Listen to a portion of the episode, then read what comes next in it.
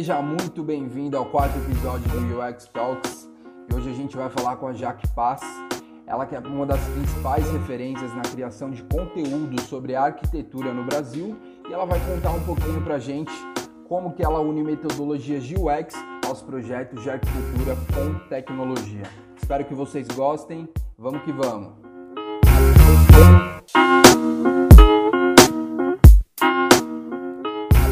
Hoje a gente está aqui com a Jaque Paz, ela que é uma convidada muito inusitada, uma convidada especial, e geralmente vocês estão acostumados a ver pessoal de produto, é, de UX, que trabalha com site, aplicativo. Hoje a gente tem uma arquiteta aqui, uma honra para a gente receber. Seja muito bem-vinda ao UX Talks, Jaque. Tudo Nossa, bem com você?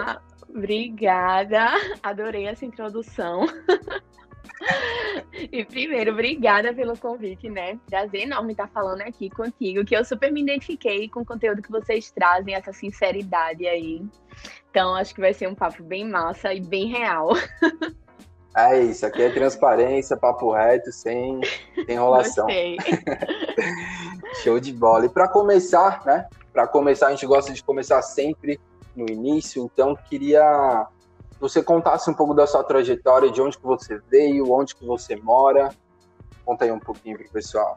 Tá, então, né? Minha história é bem conhecida como Jaque Paz, criadora de conteúdo aí, meio empreendedora no momento.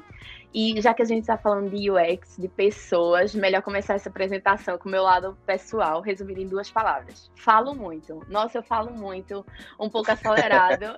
então, qualquer coisa pode até pedir um break aí de vez em quando, se não tiver Nossa, ainda bem que você não fez o episódio com o Gustavo, então. Senão ia ficar três horas de episódio.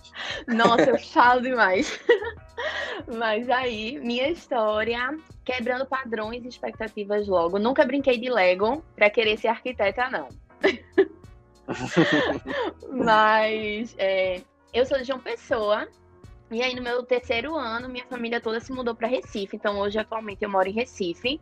É, meu, pra, meu pai decidiu abrir uma empresa, veio todo mundo para cá.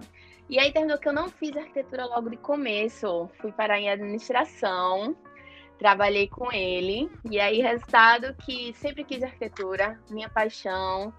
Terminei administração e entrei em arquitetura em meio a tantos. Tu vai fazer outra faculdade? Tu é louca? Não acredito. Mas aí liguei, é. É, liguei o botão de eu quero e pronto. E aí entrei em arquitetura e assim, maior certeza da minha vida, arquitetura. Tem uma tatuagem gravada aqui. Quando eu me formei, foi a primeira coisa que eu fiz. Olha só. Decidida. é, é, demais. E, e assim, é, eu tenho muito isso de. Eu preciso gostar do que eu faço. Para mim, a conta é simples. É, são cinco dias na semana ou mais com o que você mais faz na vida, né? Para dois dias de final de semana. Se tu não gosta do que tu faz na maior parte do tempo, assim, eu não ia estar sendo feliz. Então. É, você vai passar basicamente a maior parte do tempo infeliz, né? Exatamente. Então, arquitetura, sim, eu sempre quis. E aí, a minha história realmente começou quando eu me formei em arquitetura e caí meio que de paraquedas no startup aqui em Recife, que eu nem conhecia muito esse mundo de startup para arquitetura. Na verdade, poucas pessoas conhecem. É muito mais escritório de arquitetura ou construtora. E aí apareceu essa vaga que era para workplace e cultura, para lidar com o ambiente, com os colaboradores, é tipo manter o espaço funcionando e atender as necessidades das pessoas ali em relação ao ambiente. E aí foi que eu conheci esse mundo de arquitetura corporativa e melhor, dentro do mundo da tecnologia, que eu já era apaixonada. Juntei tudo e me encantei mais ainda. Mas aí é, com essa pandemia, esse caos, eu saí recente da startup e foi quando eu comecei realmente a focar no Instagram, criando conteúdos. E eu sempre tive esse lado assim de querer empreender, é, de gostar mesmo de, dessa área de inovação. E a arquitetura é legal por isso, né? Ela te dá essa oportunidade de você poder trabalhar sozinho. E aí eu foquei muito nessa criação de conteúdo de arquitetura juntando com tecnologia, já que eu tive essa experiência. E uhum. hoje eu sou bem a, hoje, no momento, é a Jaque mais empreendedora, com a cabeça fervilhando, cheia de ideias e planos para o futuro em dois mundos, tecnologia e arquitetura. Maravilha, os dois, os dois combinam bastante. Ai, Ainda mais quando muito. você pensa em futuro. E você já chegou a trabalhar com alguma coisa sem ser relacionada à arquitetura ou não? Sim. Na área, na época de administração, né? Eu comecei trabalhando com meu pai na parte financeira, passei uns dois anos ainda, mas não é a mesma coisa você trabalhar na empresa do seu pai, a liberdade que você tem. Aí eu ainda saí, decidi aprender em outras empresas, trabalhei em banco. Olha só. E, nossa, até nostalgia, sem saudades, porque até a roupa que a gente usa, aquela camisa de botão, calça Nossa, social. Tá louco. A única coisa boa deve ser o ar-condicionado, o resto. Só. E aí não é, nossa, até o estilo de vida de você trabalhar assim, não é para mim. E aí trabalhei ainda com isso, mas por não ter também, acho que entrado em em algumas empresas que me fizessem tipo crescer na área. Terminou que deu mais coragem para ir para arquitetura, porque aquilo, ah, não tenho nada a perder, não tenho alguma estabilidade entre aspas, que eu não acredito muito em estabilidade, mas não tenho isso para deixar de lado e tentar outra coisa. Então, me deu muita coragem de, de, simplesmente entrar em arquitetura, mas trabalhei aí nessa parte bem administrativa. Sensacional, sensacional. E parabéns pela decisão, que muita gente chega nos 50 anos de idade aí e ainda está indecisa, né? Será que, eu, será que eu faço o que eu realmente gosto ou continuo aqui só para pagar minhas contas, né? É, exato. E assim, uma hora a conta chega. Eu sempre acredito isso. A gente vai querer trabalhar com o que gosta. E eu não aguento gente reclamando do trabalho assim. Por que, que você não sai, né? Eu falo sempre, por que, que você tá é. lá ainda? Às vezes ah, a gente aguenta por alguns motivos, né? Mas você tá a vida inteira reclamando. Nossa, não, não tem condições. Exato, só assim, ó. Amigão, você vai sair, você tem data para sair? Se não tiver, não reclama pra mim, não, vai, me ajuda. Exatamente. tem que pôr data pra, pra, pra acabar esse negócio. É, exatamente. E essa, e essa é o que me chamou a atenção né, no, seu, no seu canal de, de conteúdos foi hum. ter UX relacionado com arquitetura, que é algo que eu nunca tinha visto. Não sei se outras pessoas fazem, mas eu particularmente não conhecia ninguém que, que alia né, essas duas disciplinas. E me conta um pouco aí como que você iniciou, quando, por quê, o que, que te fez, o que, que te deu esse estalo de, de aplicar UX nos projetos de arquitetura? Sim. É, por incrível que pareça, não foi quando eu estava trabalhando na startup. Eu nem conhecia mundo, mundo de UX. É, tipo, eu sabia que existiam UX designers, tudo, mas conhecer mesmo a metodologia foi recente, tipo, logo quando eu saí, um dos desenvolvedores que trabalhava comigo, ele estava fazendo uma maratona de UX, e ele era, tipo, meu companheiro de assuntos de arquitetura lá no trabalho. E aí uhum. ele pegou e mandou e fez, olha, já que acho que tu vai gostar disso. E aí, tipo, quando eu comecei a estudar, eu fiquei fascinada, porque UX, ele é algo mais real, né? Não é aquilo de seguir padrão nem fazer tela bonita. E eu tenho muito isso. Não é fazer um ambiente bonito, é você entender as pessoas, entender o porquê você está fazendo aquilo. E foi quando eu comecei a estudar UX profundamente. E aí sempre foi muito de é, querer aplicar esse querer aplicar UX em arquitetura, de tirar esse padrão da arquitetura ser vista como algo estético ou de luxo, e que, infelizmente, isso é muito criado pela nossa classe, né, de arquitetos, mas quando eu comecei a estudar UX, fez sentido tudo aquilo, de você projetar para entender problemas, fazer ambiente que as pessoas usem de verdade, se sintam bem, e muito da aplicação mesmo foi por ver as pessoas que eu lidava no dia a dia reclamando de algumas coisas no próprio que ambiente. Que poderiam ter sido pensadas antes, né? Exatamente, com as metodologias de você conhecer o usuário, conhecer a pessoa que vai usar, entender o contexto ali da empresa, principalmente nesse mundo corporativo que você tem tipo, várias pessoas trabalhando, vários estilos e necessidades diferentes E aí, como a gente em arquitetura não, não tem essa metodologia, a gente recebe um programa de necessidades e diz: é, João e Maria trabalham o dia inteiro, chega em casa de noite e pronto. Aí você faz uma casa baseado ali. E aí no mundo corporativo tu tem, imagina na área de tecnologia, que a gente não conhece como é o dia a dia, tipo, de um desenvolvedor, de um designer, pessoal mais financeiro, então cada um tem uma necessidade diferente. E aí, com o dia a dia, na, no meu trabalho, eu começava a ver coisas que as pessoas reclamavam, e eram coisas mínimas, do tipo, Jaque, minha bolsa tá no chão, não cabe no gaveteiro. Jaque, queria uma sala de reunião que eu pudesse deixar os post-its. E eram coisas assim, coisas mínimas. E que eu via que poderia ser resolvido se tivesse entendido melhor o usuário para quem fosse fazer o projeto, né? Então, veio muito disso de ver o que acontece na realidade e tentar mudar. E o X ele casa totalmente com isso, na metodologia e até no propósito, né? De você fazer projetos que as pessoas usem, que as pessoas tenham experiências positivas. Sensacional, acho incrível, incrível mesmo isso.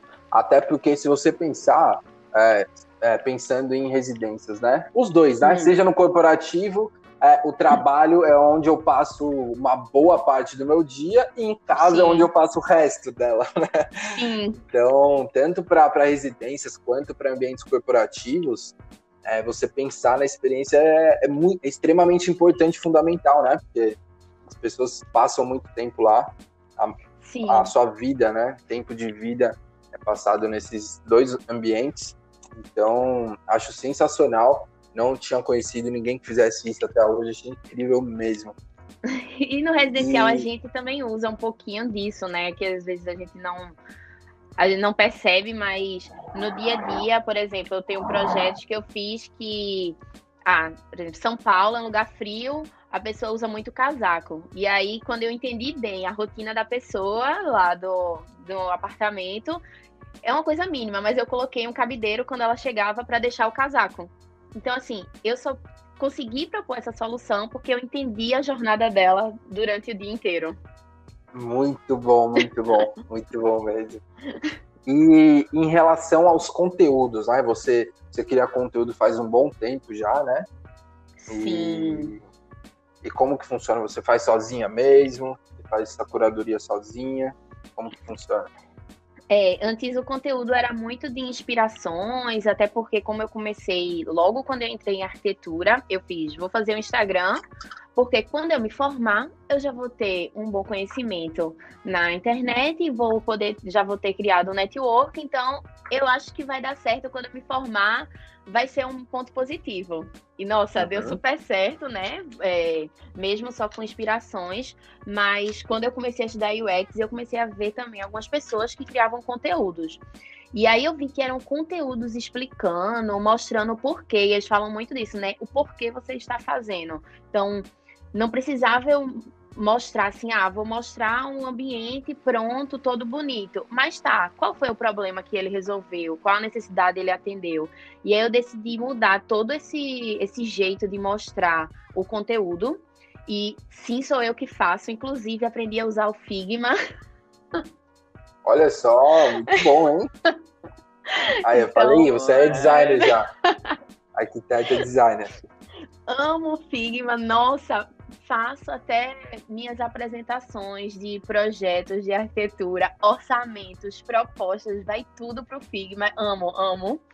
Então, tudo sou eu mesmo, assim, e eu tento sempre pensar assim, o conteúdo que eu tô passando, realmente, o que é que ele tá mostrando, tentar criar essa interação até tirar esse padrão de que conteúdos de arquitetura devem ser só um, uma foto bonita. Do mesmo jeito que eu não quero que um ambiente fisicamente lá, palpável, seja só um ambiente bonito, eu acho que a gente não está mostrando tanto valor quando mostra só uma foto de um ambiente bonito. Porque ele pode Sim. não resolver a necessidade da pessoa, né? Tipo, posso mostrar uma empresa super linda lá com um escorrego e, tipo, pô, muito massa. Aí, se você vai no dia a dia, aí o pessoal usa quando vê as pessoas. Ah, não, não aqui não tem essa cultura de usar. Tá enferrujado já.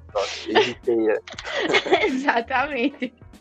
Então, a mudança desses criação, da criação de conteúdo foi muito por isso, até com, colocando a metodologia de UX do porquê tá colocando ali aqueles conteúdos. Sim, eu acho muito massa aquele aquele documentário da, da Netflix, né? Das casas mais bonitas do mundo. Eu piro, piro, piro, piro. Mas eu vejo muita coisa sem sentido também. tipo, algumas coisas, tipo, pra que que é? Só por gosto, né? Às vezes, às vezes a gente tem que pôr algumas coisas, cliente é o cliente, né? Sim. Então, às vezes, vai ir alguma coisa que é simplesmente por gosto, né? É, se for Mas gosto do cliente, do usuário, ótimo, né? Só não pode ficar colocando o gosto do próprio arquiteto, querendo fazer aí, tipo, identidade de projeto, que era uma coisa que eu via que tinha e eu achava que era normal. Tipo, ah, Como quero que é criar. É tipo, criar a identidade de Jaque nas empresas. Então, Jaque gosta muito de usar, sei lá, laranja nos projetos dela. Então, quando o Nicolas chegar numa empresa assim, vai dizer: Eita, já que passou por aqui, ó, foi ela que fez o projeto. Mas a identidade tem que ser da empresa, da cultura, tem que ser de quem isso. vai morar, de quem vai usar. E eu não via muito isso. E é um padrão que ainda existe um pouquinho da identidade Olha, do arquiteto no local. Isso, não. Sim. Vamos fazer uma baixa assinada aí para acabar com esse negócio. Exato, por isso que é tipo, ah, arquiteto fez isso, o arquiteto não entendeu o que eu queria. Sofro. Olha, complicado, hein? E muito bacana. E, e quais são os seus planos para o futuro? O que, que a Jaque Paz pretende fazer aí para o futuro, seja na criação de conteúdo ou com qualquer outra coisa aí?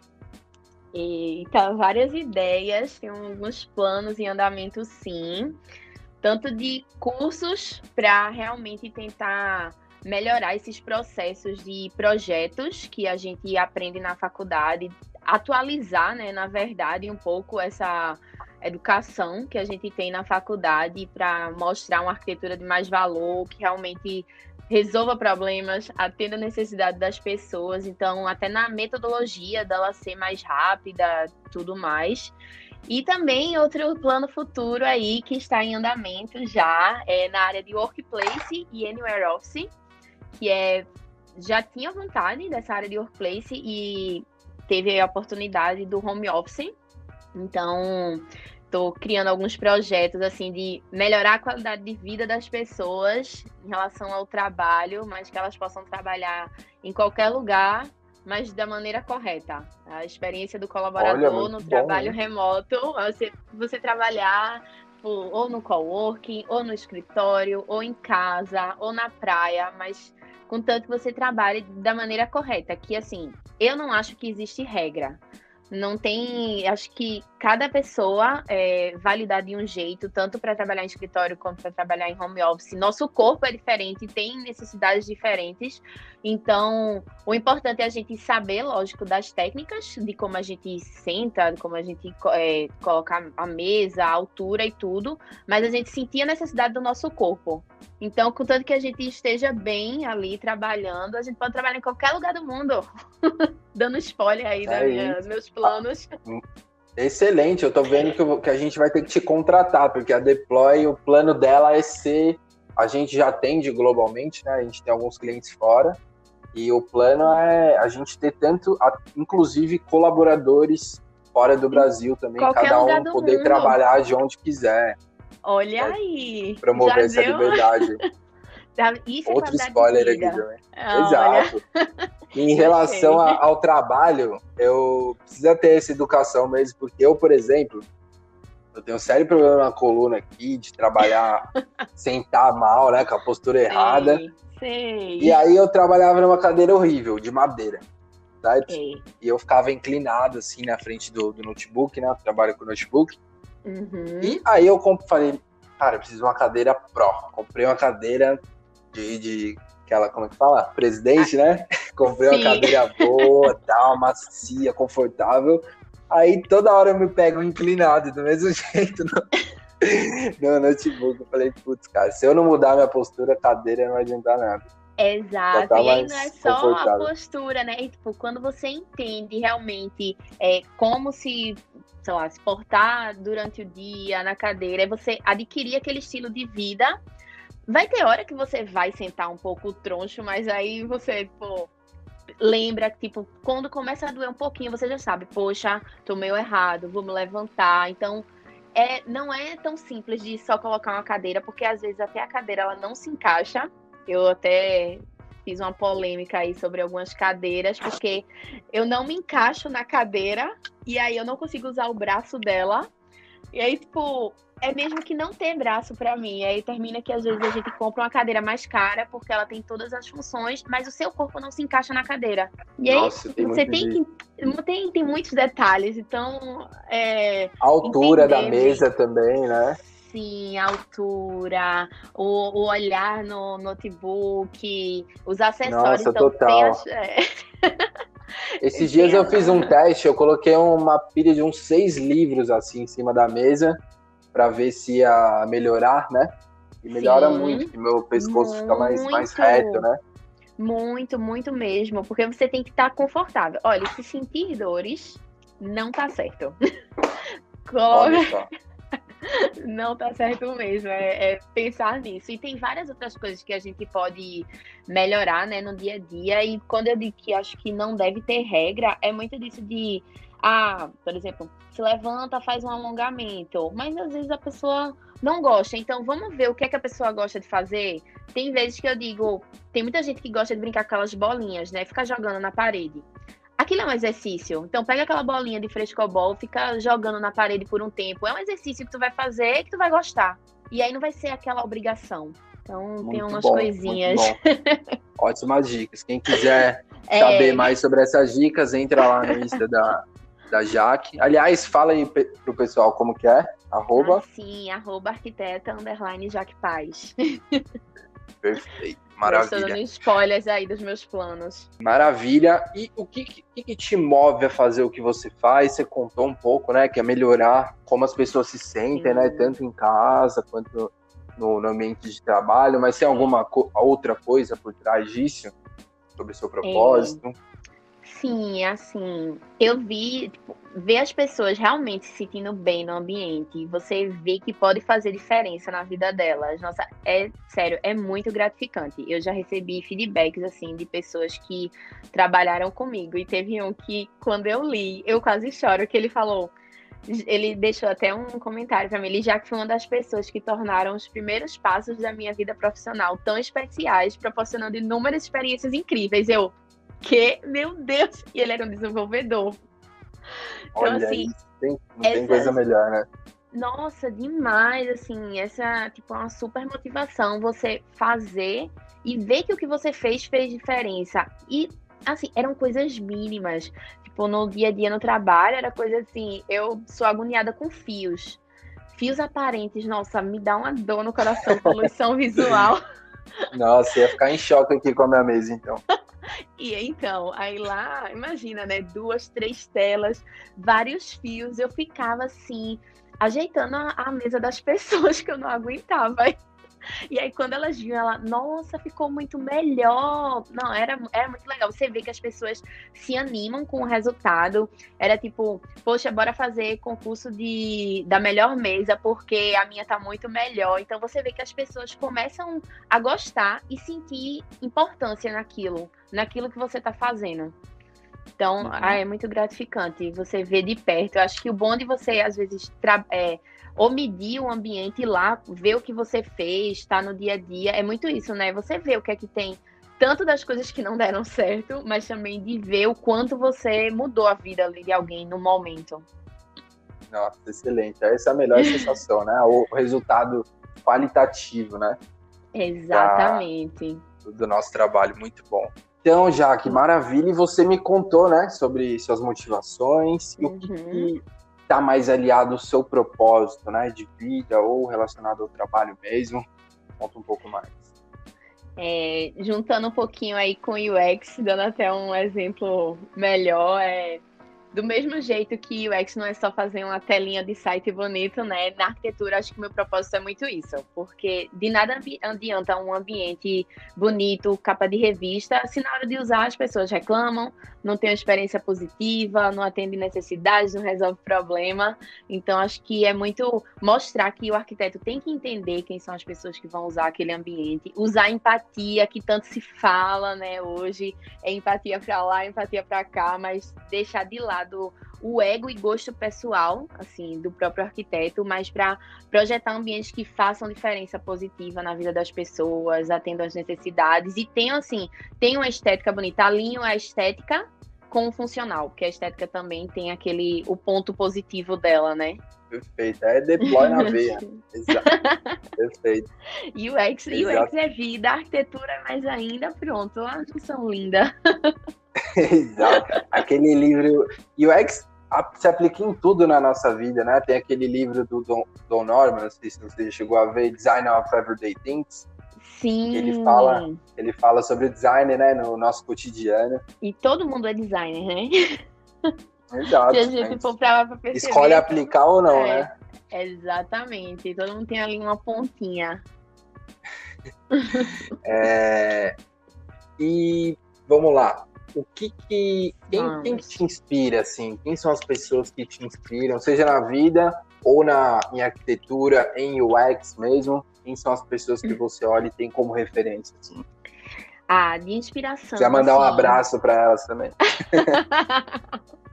de inspiração, é, bem de inspiração pessoal. Acho que mesmo que às vezes eu não perceba, mas eu acho que meu pai, pelo fato dele ter saído de onde ele trabalhava, aquela estabilidade, entre aspas, né, financeira, e ter arriscado abrir uma empresa no lugar que a gente era de uma pessoa, veio para Recife. Então, ele veio, abriu a empresa e arriscou. Então, acho que isso é uma inspiração que, mesmo que eu não fique assim, olhando no dia a dia, pensando, eu acho que é bem inconsciente.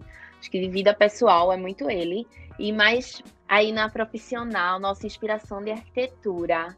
É, juntando arquitetura e tecnologia, eu acho que o, os arquitetos do escritório Foster Partners, que são os, os, criadores do conceito das lojas da Apple. Já deu uma olhadinha?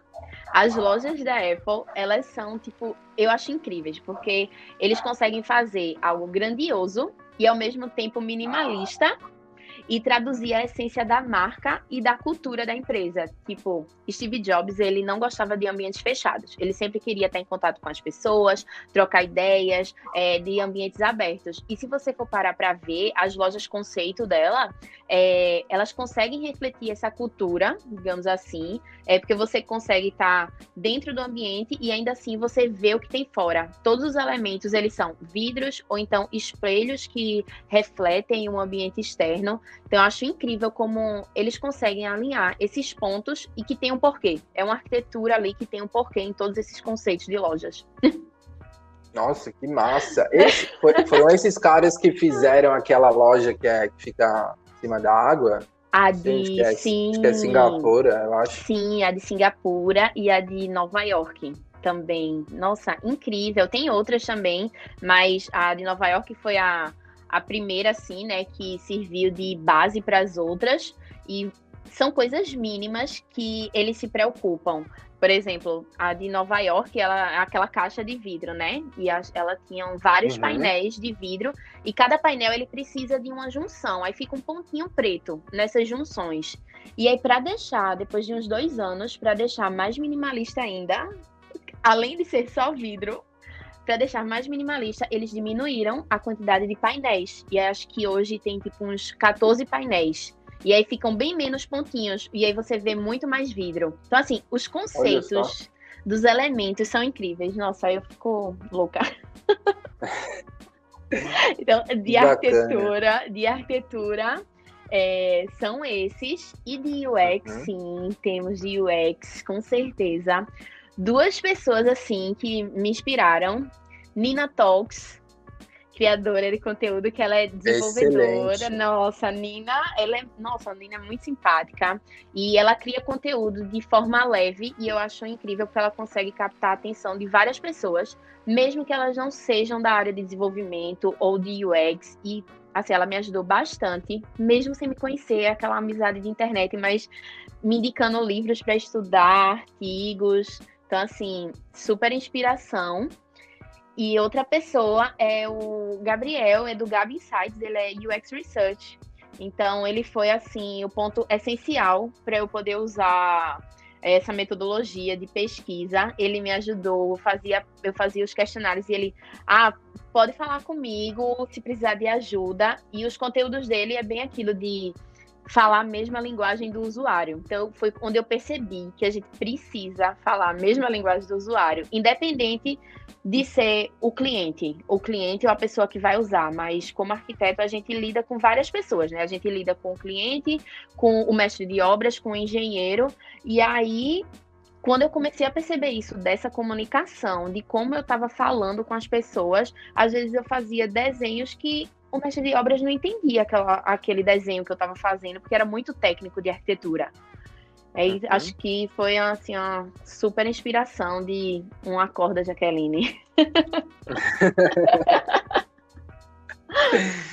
muito bom, muito bom. Dois portais excelentes de conteúdo, né, para UX. Hum, muito tanto dá da Nina estudar. quanto do, do Galo.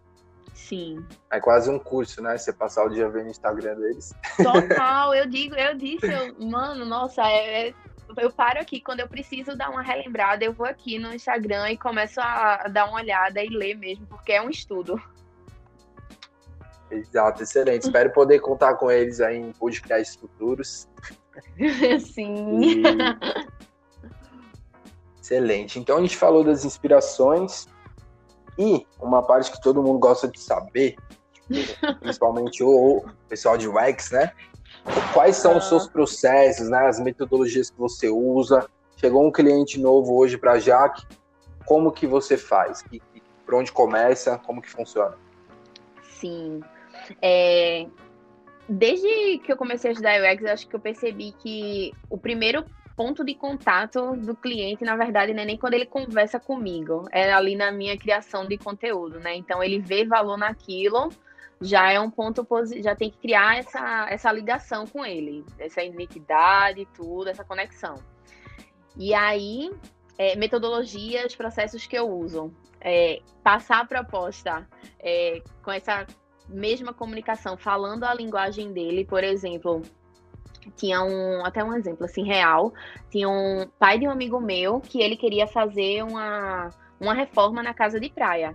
E aí, só que ele queria fazer a reforma para vender, o filho queria falar que ele fizesse a reforma para ficar com a casa. E aí eu tentei entender um pouquinho disso. E quando eu fui passar a proposta, eu passei uma proposta com algumas inspirações para meio que ser o gatilho dele ficar com vontade de fazer aquilo ali. E coloquei algumas opções de por que ele fazer aquele ambiente. É, mesmo que ele quisesse vender ou alugar, pessoas que que querem uma casa de praia, elas não, elas têm uma condição financeira, então elas não querem passar por processo de, de problemas de reforma. Então eu coloquei alguns alguns pontos positivos dele fazer aquele projeto. Então, entender um pouco para quem você está falando, é, para você fazer uma proposta que se encaixe nele, né? É aquilo de falar a mesma linguagem, eu já comecei a aplicar desde esse primeiro contato. E aí também entender se a pessoa sabe o que eu estou falando. Ah, já que faz um projeto de arquitetura, aí beleza, como é um projeto de arquitetura?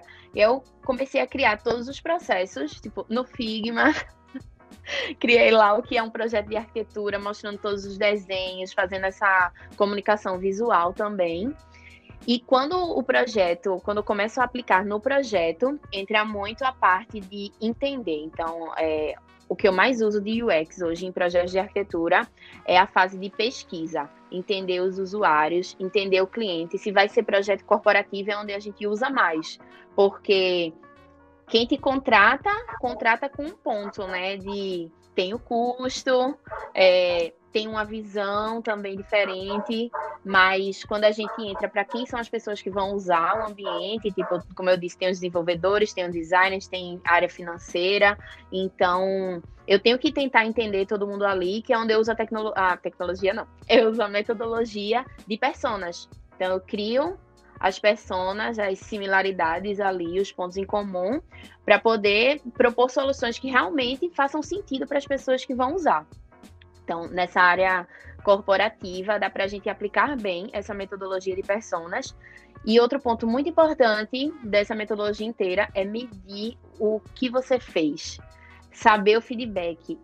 É difícil, é um, dá medo, dá. Saber o que foi que você errou, mas é muito importante para o próximo projeto, para crescimento profissional. Então, feedback é uma coisa que não é nem ensinada em processos de arquitetura. Tanto a parte de pesquisas como a de feedback, da gente saber o que foi que deu certo ou não naquele projeto, não é comum. Então, foi quando eu comecei a aplicar muito em todo o meu processo de arquitetura. Entendi. E tem como você, uma dúvida que eu tenho, tem como você testar sua hipótese antes de de pôr a mão na massa mesmo. que aqui, né, a gente consegue pois testar como é. protótipo, né? Nossa. Um produto, né?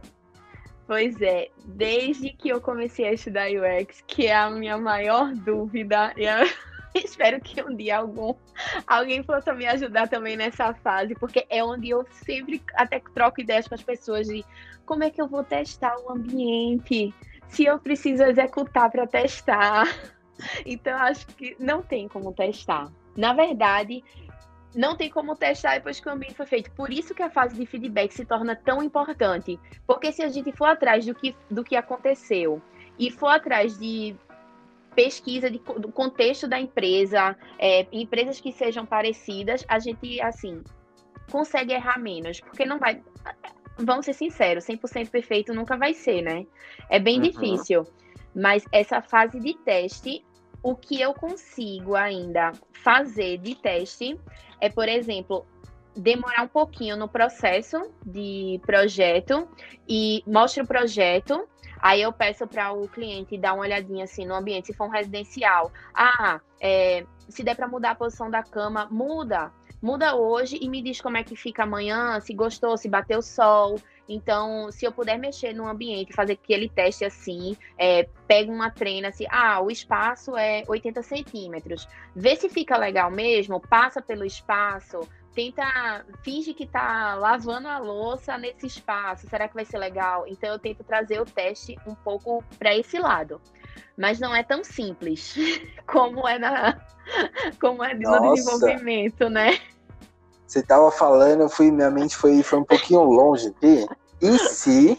Vem, vem comigo aqui, ó. E Brainstorm. se tivesse a possibilidade de você fazer. Como que é AutoCAD? Como, onde faz o projeto lá em 3D? No SketchUp. SketchUp. Beleza. Você faz o projeto lá e consegue testar com óculos de realidade aumentada, sabe? VR?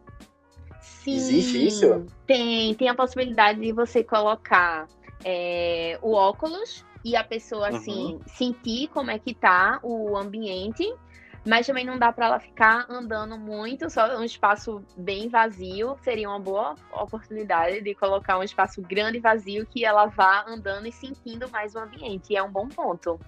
Apesar do custo ser um pouco maior. Sim, sem dúvida. Mas é um bom Mas seria ponto. uma forma de testar, né? Sim. E agora só com projetos online que fica mais complicado dessa forma.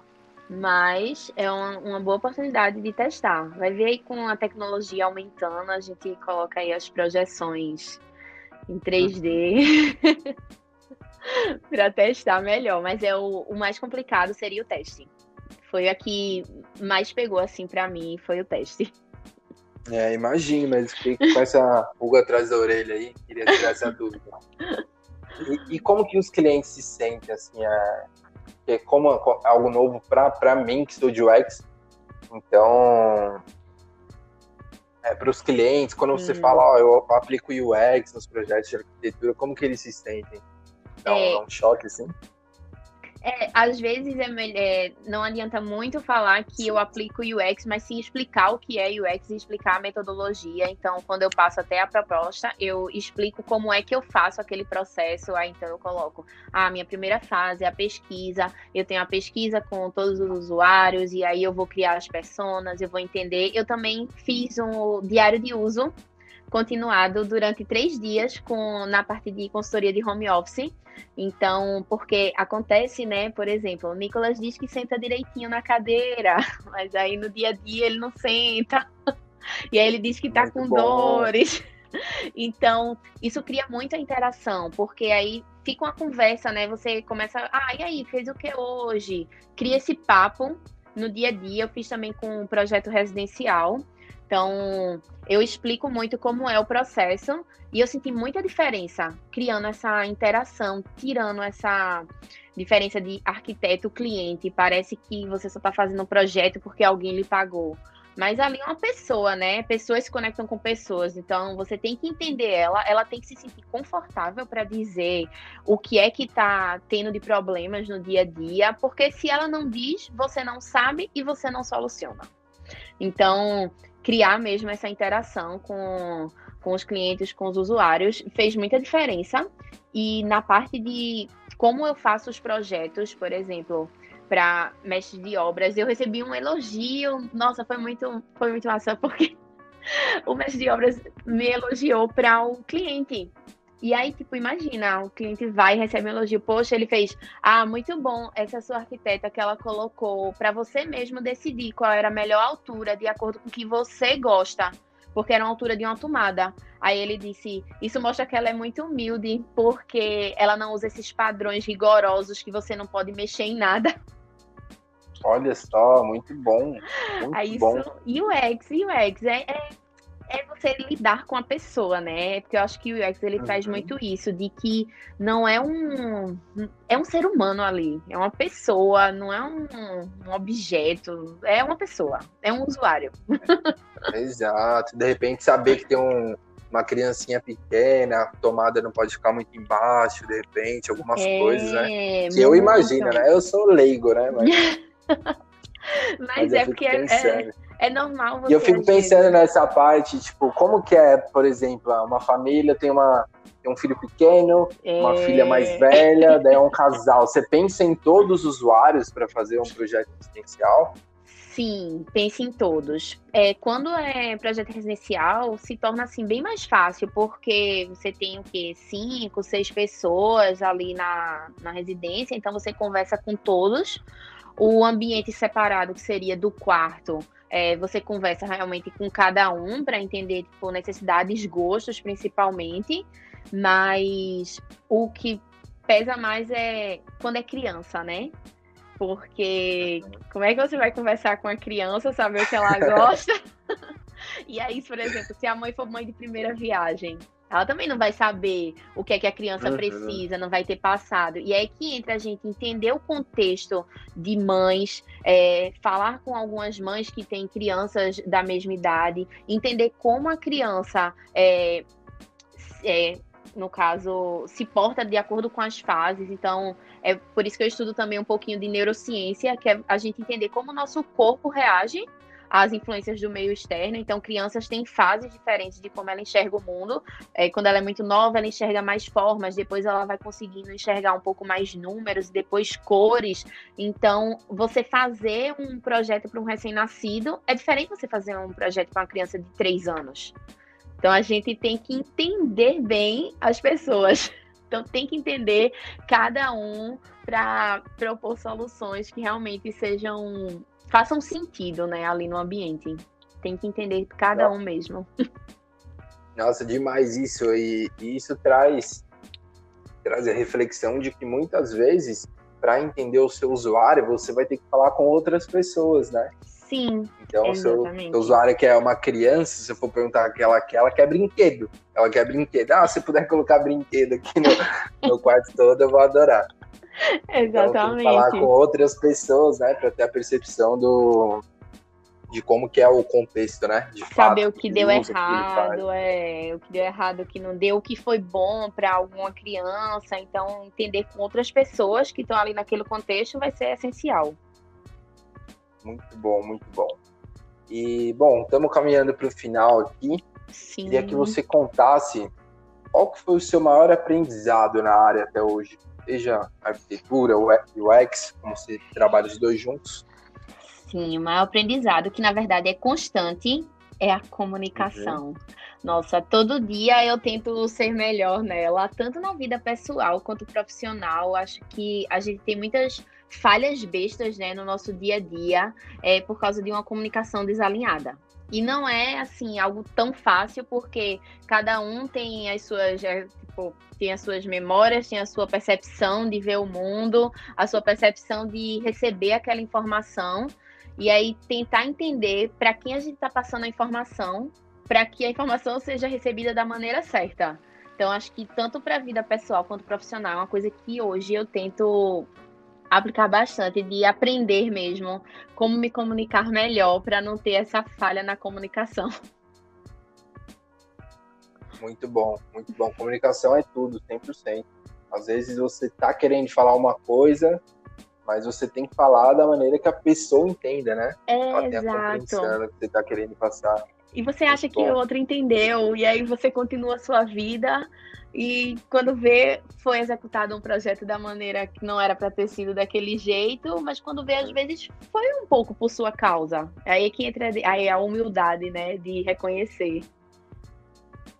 Exato. Eu vi, eu tava participando de uma palestra uma vez, o cara falou, cara, fala cinco, sete vezes, pergunta se a pessoa entendeu, mas garanta que que, que, o que você queria falar chegou do outro lado. Porque Ai, se isso não chegar, a culpa é sua. Você não comunicou direito, você não se importou se chegou direito. Então Poxa, é, é verdade. É muito do que você disse. É. Muito Nossa, bom. Eu gostei disso. Salvando para a vida. Deixar o ego de lado, né? Não falar só de um jeito, não falar só do termo técnico. Isso não diminui o seu conhecimento, né? Eu sempre digo isso. Exato, de forma alguma forma alguma. E sobre onde, onde que você busca, onde que você busca aprender, faça aí suas fontes de conhecimento, sejam podcasts, canais, livros, que você sentir à vontade. Uh, além do Instagram, né, do, das inspirações, que eu consumo muito conteúdo no Instagram, acho que hoje ele dá muita oportunidade para a gente ter conteúdos de valor, conteúdos bons, é, que eu já indiquei alguns. Mas podcast, nossa, eu escuto muito Nerdcast. é, acho até estranho, tipo, já que tu, tu escuta Nerdcast, vem de tecnologia, porque ele tem muitos, muitos assuntos diferentes. Então, tem de empreendedorismo, tem de inglês, tem curiosidades. Acho que por isso eu tenho, às vezes, tanto assunto para falar, porque é tanta coisa diferente. Ele é bem diverso. Do nada alguém diz, como é que tu sabe disso? Eu não sei, eu escuto muito podcast. Bem aleatório. Uma vez até um amigo meu disse, é, só falta tu dizer que escuta hipster tech. Eu fiz, escuto também umas coisas de tecnologia que eu escuto. Mas de, o Nerdcast ele tem essas vertentes aí de empreendedorismo, inglês, curiosidades. Outro que eu tô gostando muito é The CMO Playbook, que é sobre construção de marca e marketing. Então, para quem cria conteúdo, ele traz muito isso de você fortalecer a sua marca pessoal, como é que está hoje o mercado para isso, como é que você consegue também gerar leads para na sua marca pessoal. Então, acho que é uma boa inspiração para quem está aí nessa área de criação de conteúdo, empreendendo. E tem vários, né? Mas assim, e como leitura, é, design do dia a dia, eu gosto, gostei bastante. Acho que depois que a gente lê, nunca mais enxerga o mundo da mesma forma, porque a gente começa a se tornar mais crítico em relação aos objetos e você começa a perceber coisas no dia a dia, tipo, acho que um dos primeiros exemplos que ele dá é o do fogão, que toda vez que você vai ligar o fogão, você fica, qual é a boca que vai acender? Tá aqui tudo. e tipo, é, é uma coisa assim incrível que. Eu, eu, não sei se acontece com você, mas eu, eu, eu, li esse livro com a voz do Don Norman na cabeça, porque ele é um velho muito fofinho, né? Então eu, leio o livro, tipo, imaginando ele falando. Muito engraçado. Então você nunca vai ser o mesmo. Então é ótimo para você se tornar crítico e entender quando a gente critica algumas coisas, para ninguém ficar dizendo aí que eu sou muito crítica. Muito bom. A crítica serve para a gente crescer, né? Para a gente aprimorar, lapidar. Exato. Entender que nada é tão bom que não possa ser melhorado, né? Poxa, exatamente. Gostei também. Tudo pode ser melhorado. Excelente, Jaque. Poxa, é... estamos caminhando para o final aqui. Eu agradeço muito, muito a sua presença, ah, ter participado desse episódio com a gente. Eu que agradeço, amei. Meu primeiro, minha primeira participação aí de podcast. Muito bom. Terão inúmeras e muito sucesso na sua caminhada, tanto na criação de conteúdo quanto no empreendedorismo que está bem próximo aí. Ai, se Deus quiser. Obrigada. Vamos manter esse contato aí de troca de ideias, troca de ideias de UX, de empreendedorismo e aí com esses planos futuros aí do Deploy para expandindo aí para o mundo. Os dois casam muito bem, tenho certeza disso. É isso então, Jaque. Abração. Adorei também. Beijão. tchau, tchau. Tchau, tchau.